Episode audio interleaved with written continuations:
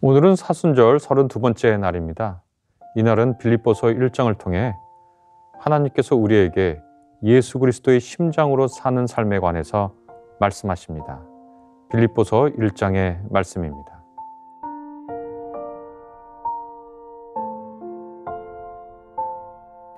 그리스도 예수의 종 바울과 디모데는 그리스도 예수 안에서 빌립보에 사는 모든 성도와 또한 감독들과 집사들에게 편지하노니 하나님 우리 아버지와 주 예수 그리스도로부터 은혜와 평강이 너희에게 있을지어다. 내가 너희를 생각할 때마다 나의 하나님께 감사하며 간구할 때마다 너희 무리를 위하여 기쁨으로 항상 간구함은 너희가 첫날부터 이제까지 복음을 위한 일에 참여하고 있기 때문이라. 너희 안에서 착한 일을 시작하시니가 그리스도 예수의 날까지 이루실 줄을 우리는 확신하노라. 내가 너희 무리를 위하여 이와 같이 생각하는 것이 마땅하니 이는 너희가 내 마음에 있음이며 나의 매임과 복음을 변명함과 확정함에 너희가 다 나와 함께 은혜에 참여한 자가 됨이라. 내가 예수 그리스도의 심장으로 너희 무리를 얼마나 사모하는지 하나님이 내 증인이시니라. 내가 기도하노라.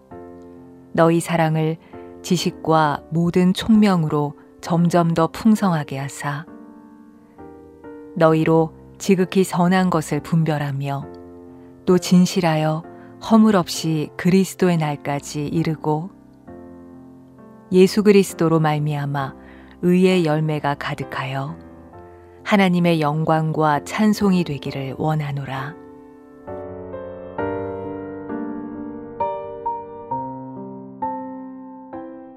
바울은 2차 선교 여행 중에 빌립보에 들렸고요. 그곳에 유럽 땅 최초의 교회를 세웠습니다. 사도행전에 따르면 바울은 그곳에서 귀신 들린 여성을 고쳤습니다. 그런데 그 여종을 돈벌이로 삼았던 사람에게 고발을 당하고 혼란이 일어나고요. 그래서 바울은 불가피하게 그곳을 떠나야만 했죠. 어쩔 수 없이 빌립보를 떠났지만 바울과 빌립보 교회는 서로가 서로를 돕고 위로하고 격려하는 관계에 있었습니다. 갈라디아에 있는 여러 교회들과 바울이 서로 다툼을 벌였던 것과는 대조되죠. 빌립보 교회는 바울을 아낌없이 혼냈고 바울은 빌립보 교회에 편지를 쓰면서 그 교회와 교회 성도들에게 깊은 사랑을 표현했습니다. 보통 학자들은 바울이 에베소 감옥에서 갇혀 있을 때 이 빌립보서를 썼다고 추측합니다. 그런데 빌립보서를 처음부터 끝까지 읽어보면 거기에는 감옥이 주는 우울, 슬픔, 허무감, 좌절감 이런 것들을 전혀 찾아볼 수가 없습니다. 도리어 기쁨의 서신이라고 부를 정도로 기쁨과 감사의 정서가 이 편지를 지배하고 있습니다. 이렇게 바울은 씁니다. 너희를 생각할 때마다 나의 하나님께 감사하며 너희 무리를 위하여 기쁨으로 항상 간구한다. 도대체 감옥에 갇혀 있는 이분이 오늘날의 감옥과 비교할 수 없을 정도로 열악한 환경의 감옥에 갇혀 있던 그분이 감사하고 기뻐할 수 있었던 이유는 무엇일까요? 빌립보 교인들이 자신을 도왔기 때문일까요? 빌립보 교인들이 자신과 좋은 관계에 있었기 때문일까요? 바울은 빌립보 교인들이 첫날부터 이제까지 복음을 위한 일에 참여하고 있기 때문이라고 그 감사와 기쁨의 이유를 명확하게 밝힙니다. 여기서 우리는 바울의 감정을 좌우하는 것이 무엇인지 알게 되는데요. 우리가 무엇 때문에 기쁘고 무엇 때문에 감사하고 무엇 때문에 좌절하는지 무엇 때문에 슬퍼하는지 그 무엇을 보면 우리가 누구인지를 알려준다고 말할 수 있죠. 우리의 본 모습을 알 수 있죠. 우리는 무엇 때문에 기뻐합니까? 또 무엇 때문에 슬퍼합니까? 바로 그 무엇이 우리가 가치를 두는 것 아니겠습니까? 바울은 지금 감옥에 갇힌 상태에서 무엇 때문에 기뻐하고 무엇 때문에 감사하죠? 그는 이전에는 하나님과 그분의 복음을 모르다가 이제는 복음에 참여하고 이후에는 변함없이 복음을 위한 일에 나선 이 빌립보 교인들을 보고 기뻐하고 감사합니다. 그것이 바로 바울의 가치였습니다. 자신이 복음을 전하다가 감옥에 갇힌 일로는 슬퍼하거나 좌절하거나 우울해하지 않습니다. 우리는 이 장면을 보고 신앙을 가지고 산 한 위대한 사람의 모습을 보죠. 긍정적인 감정과 부정적인 감정은 우리가 머리로 계산하기 전에 즉각적으로 일어나거든요. 그래서 우리의 감정, 우리의 즉각적인 감정은 우리의 가치와 우리의 생각을 여과 없이 보여주는 거죠. 바울은 자신이 감옥에 있을 때 또 복음을 변호하고 입증할 때 자신과 함께 그리스도 일에 동참한 빌립보 교인들을 향해 복을 빕니다.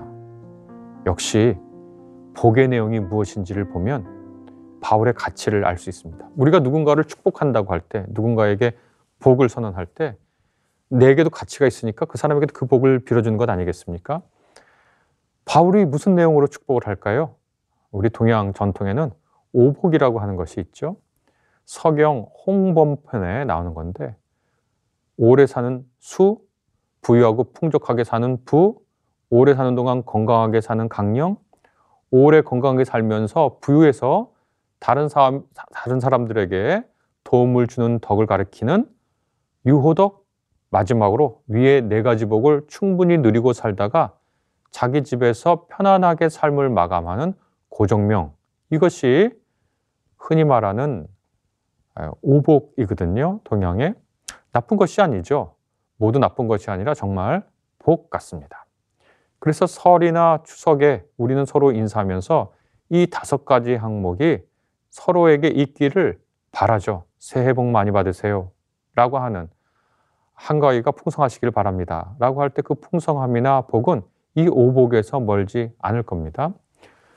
이런 전통이 강해서인지 오늘날 교회에서도 보면 이 다섯 가지 복을 성도들에게 서로 빌어주기도 하죠. 나쁜 것이 전혀 아니죠. 그런데 바울은 빌립보 교인들에게 복을 빌어주면서 대단히 다른 내용으로 복을 빌어주고 있습니다.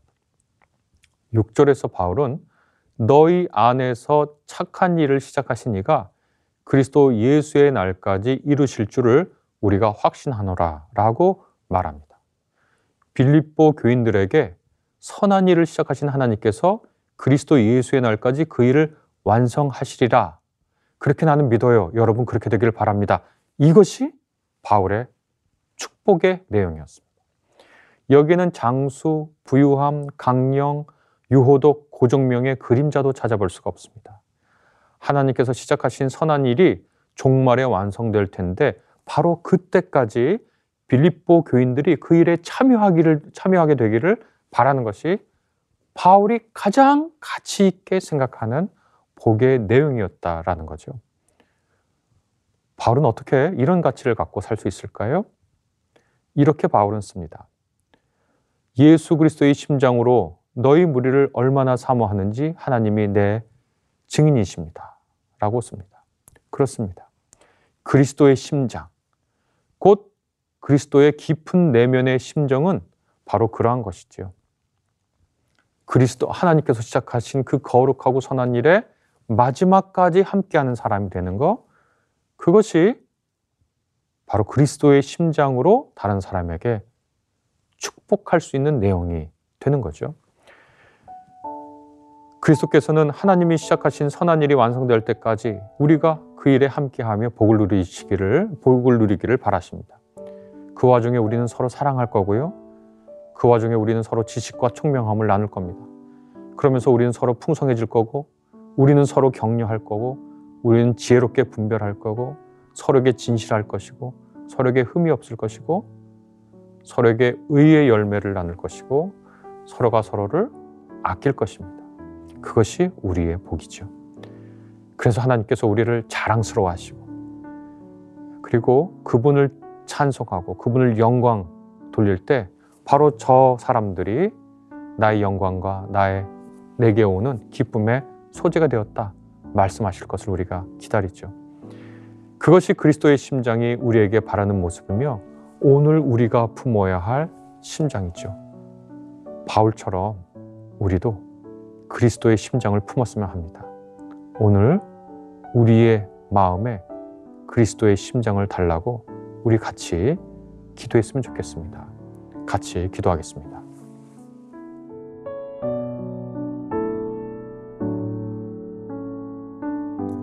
너희 보물이 있는 곳에 너희 마음도 있다는 예수 그리스도의 말씀에 따라 우리 내면과 생활을 점검해 봅니다.